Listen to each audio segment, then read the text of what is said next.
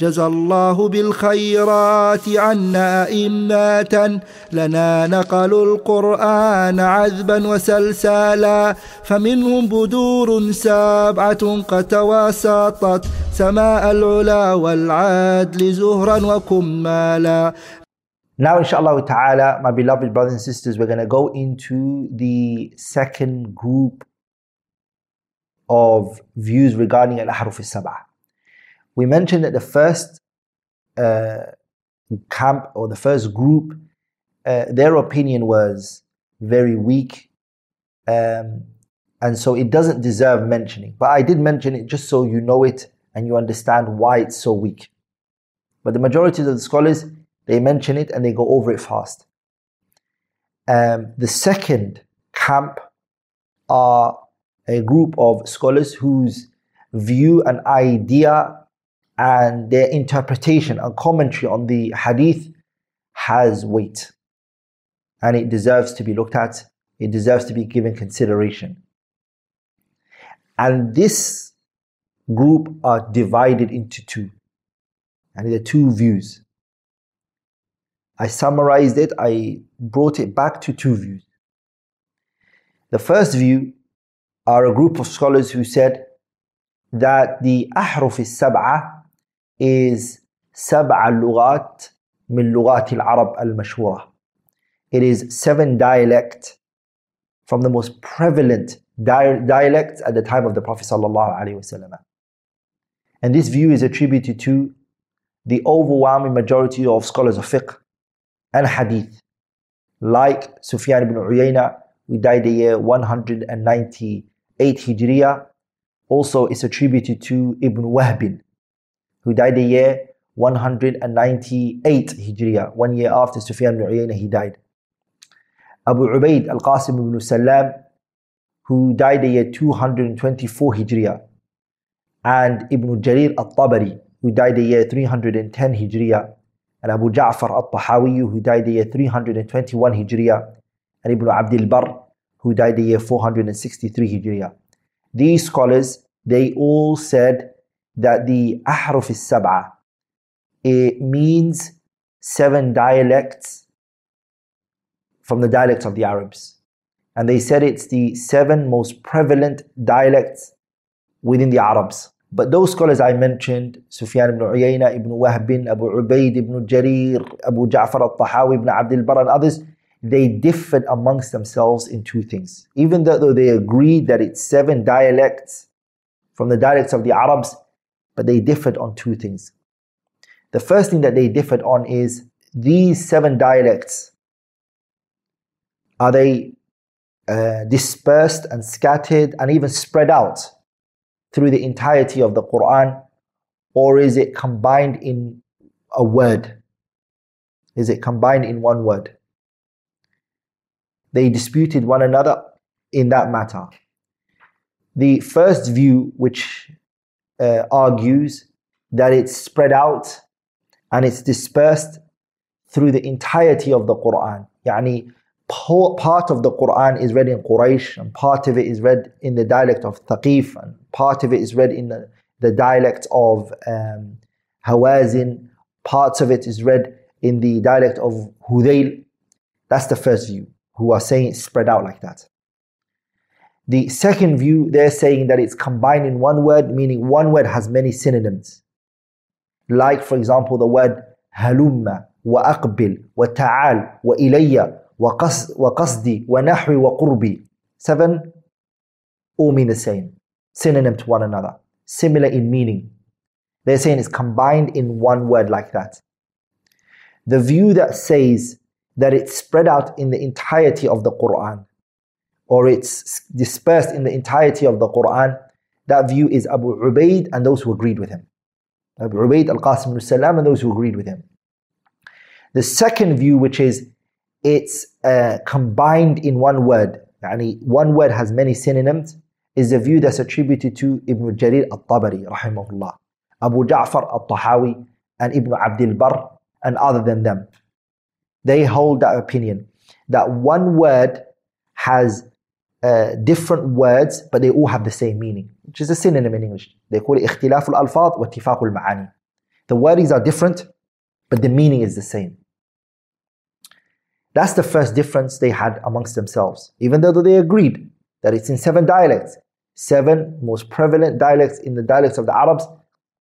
They differed on two things. The first thing I already mentioned it to you. The second thing is that they differed upon is are these dialects, all of them, present in the Quran till now? And is it still in the Quran now? Has it remained in the Quran? Or has it been abrogated and nothing has been left except the dialect of Quraysh? Those are two views. Is it present? Is it still in the Quran? Those dialects are they? Is it through? Is it is it through the whole entire Quran like that, or has it been abrogated and removed? The view that says that it's present in the Quran and it hasn't been abrogated is the view held by Abu Ubaid al-Qasim al and those who follow him in that view. Another group of scholars, they hold the opposite opinion. Like Al-Imam Ibn Jarir al-Tabari and those who agree with him. Ibn Jarir al-Tabari believes they have all been abrogated and the dialect of Quraysh only remains.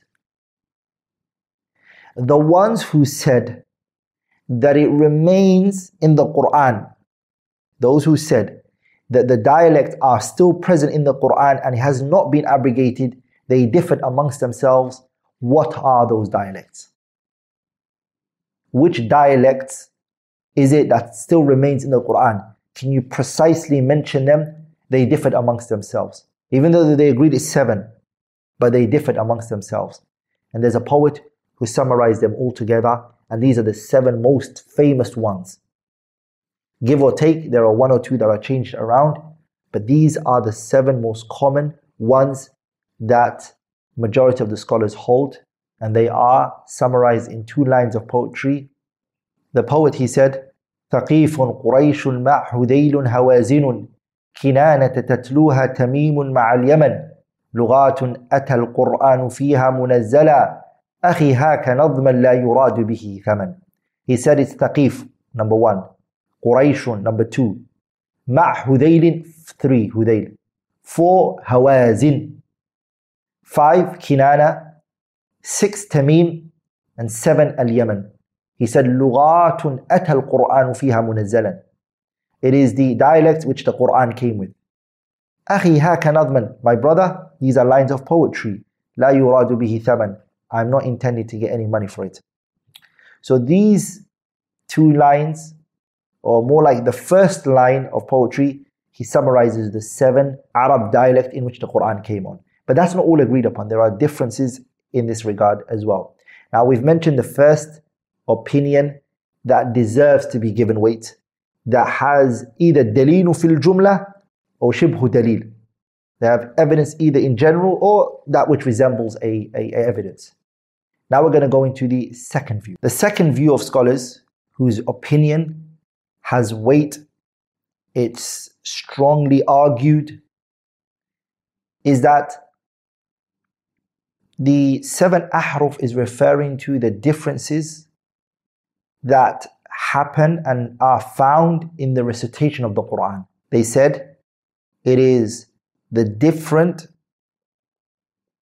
changes, forms that are found in the recitation of the Quran. This opinion is attributed to many of the scholars and many of the reciters. From them, Ibn Qutaybah ad-Dinawari, rahimahullah, who died the year 276. Al-Qadi Abu Bakr al-Baqilani, who died the year 403 Hijriya. Abu al-Fadl al-Raziyu, who died the year 606 Hijriya. And Ibn al-Jazari, who died year 833 Hijriya. And other than them. These great scholars, they said, the Ahruf al-Sab'a is referring to seven categories or seven different forms in which the recitation of the Quran changes. And inshallah ta'ala, I'll give you an example. What these great scholars that I mentioned, like Ibn Qutaybah al-Dinawari and Abu al-Fadl al-Razi and Ibn al-Jazari all agree upon is that it's seven different ways in which the Quran is recited. It's not dialects, no Arab dialects. No, it's seven different ways in which the Quran is recited. Now, pay attention here. these seven different ways in which it's recited, they differed amongst themselves, even though they united that it's seven. When they came to giving the examples for those sevens or categorizing those seven, uh, Ibn Qutaybat al-Dinawari uh, said something. Abu al-Fadl al-Razi said something. Ibn al-Jazari, he also said something. I here, inshallah ta'ala, have chosen the opinion of Abu al-Fadl al-Razi. I'm going to mention it. But they are very close. It's not much of a difference. It's very close. But I've just chosen Abu al-Fadl al-Razi since his opinion is not mentioned a lot by people. Majority of the people, they choose to mention Ibn al-Jazari's one. And so I chose to mention Abu al-Fadl al-Razi's one. Even though they're very similar. The differences are very minute. Let me go through the seven, then you'll have an understanding of what this part is, inshallah ta'ala, or this view is. This view, they said, that when the Quran is recited, and it's they looked at the qira'at and the way that the Quran is recited, they came to the conclusion that the Quran it changes in its recitation in seven different ways. And those are the only changings. And they said that's what the Ahruf Sab'ah is referring to. I give you an example. The Quran, in some places, there are variations and differences in a noun, for example. Is it a singular or is it a plural noun? Is it a dual noun? Is it a masculine noun? Is it a feminine noun?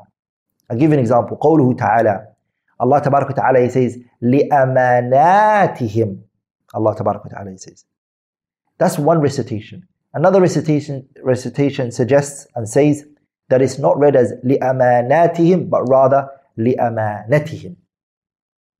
The difference here is one is plural, which is لأماناتهم is plural, and لأمانتهم is singular.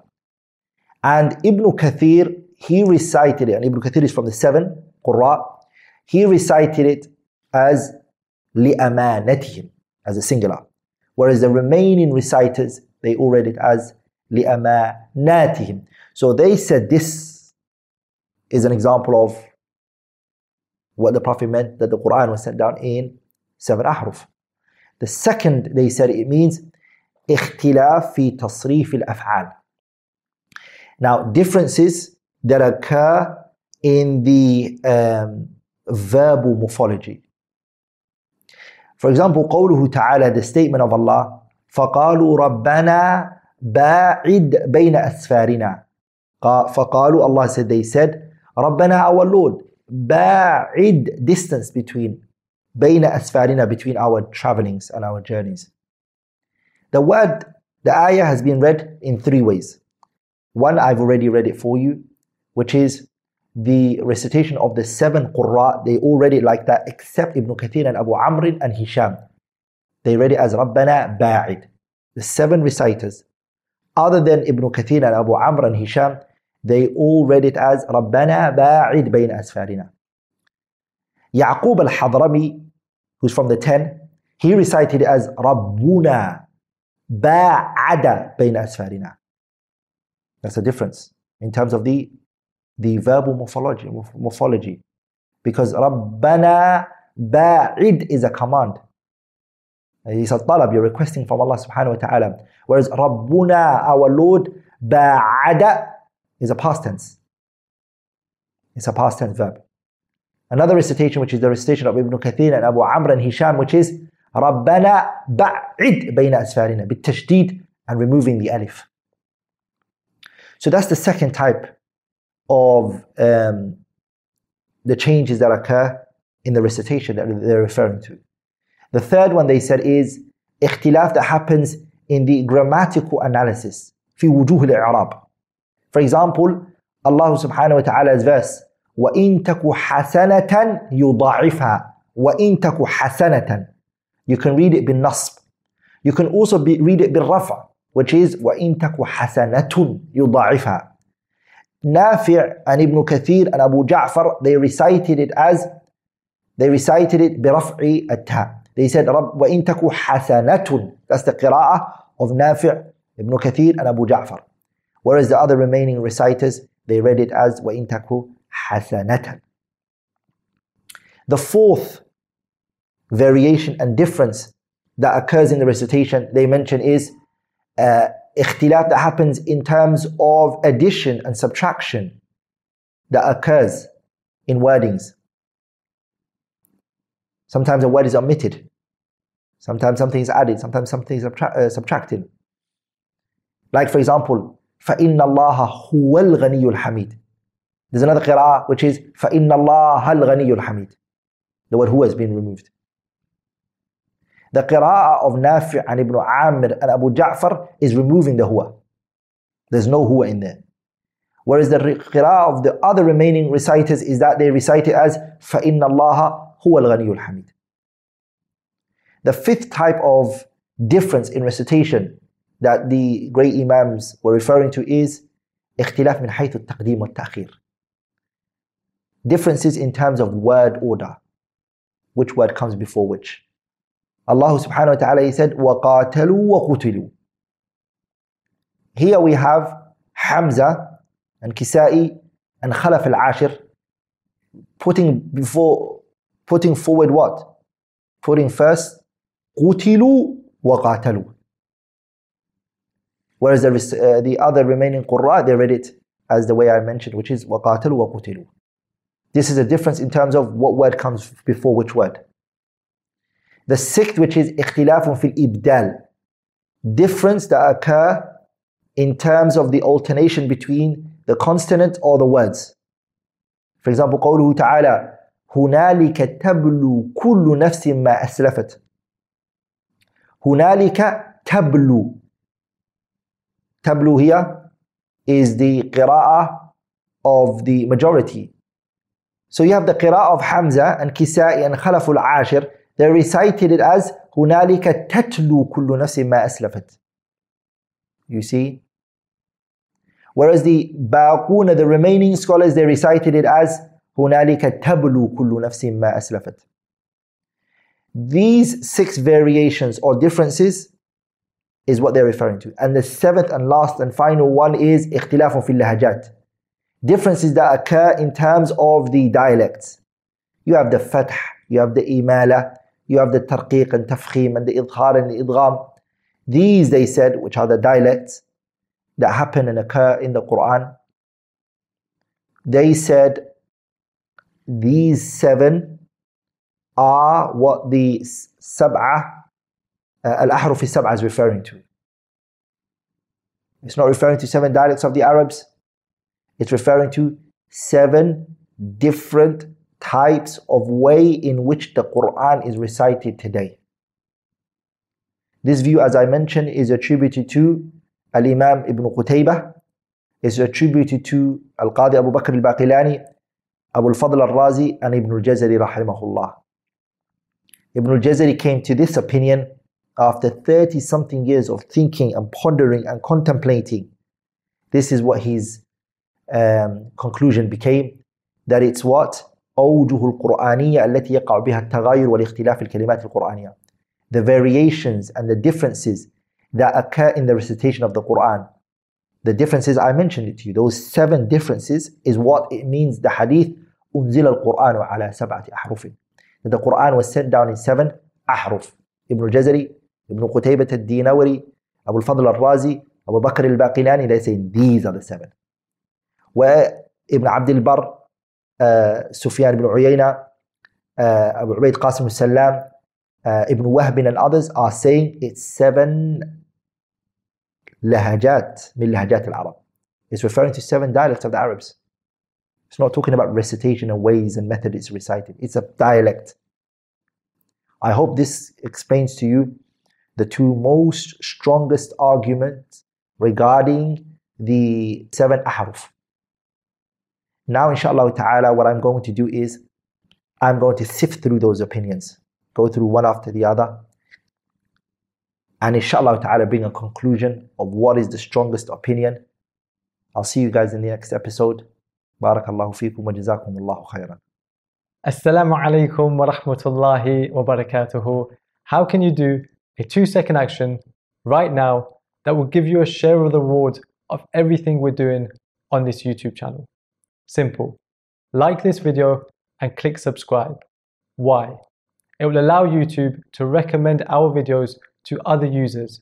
And imagine the huge amount of reward that could be waiting for you on the day of judgment if you did that with a sincere intention of spreading the deen of Allah. You'll be rewarded for every single person who benefits from one of our videos as a result of your like or subscribe. That's an easy two second action that you definitely don't want to miss out on. Do it now, click like and subscribe, and don't forget to make that intention.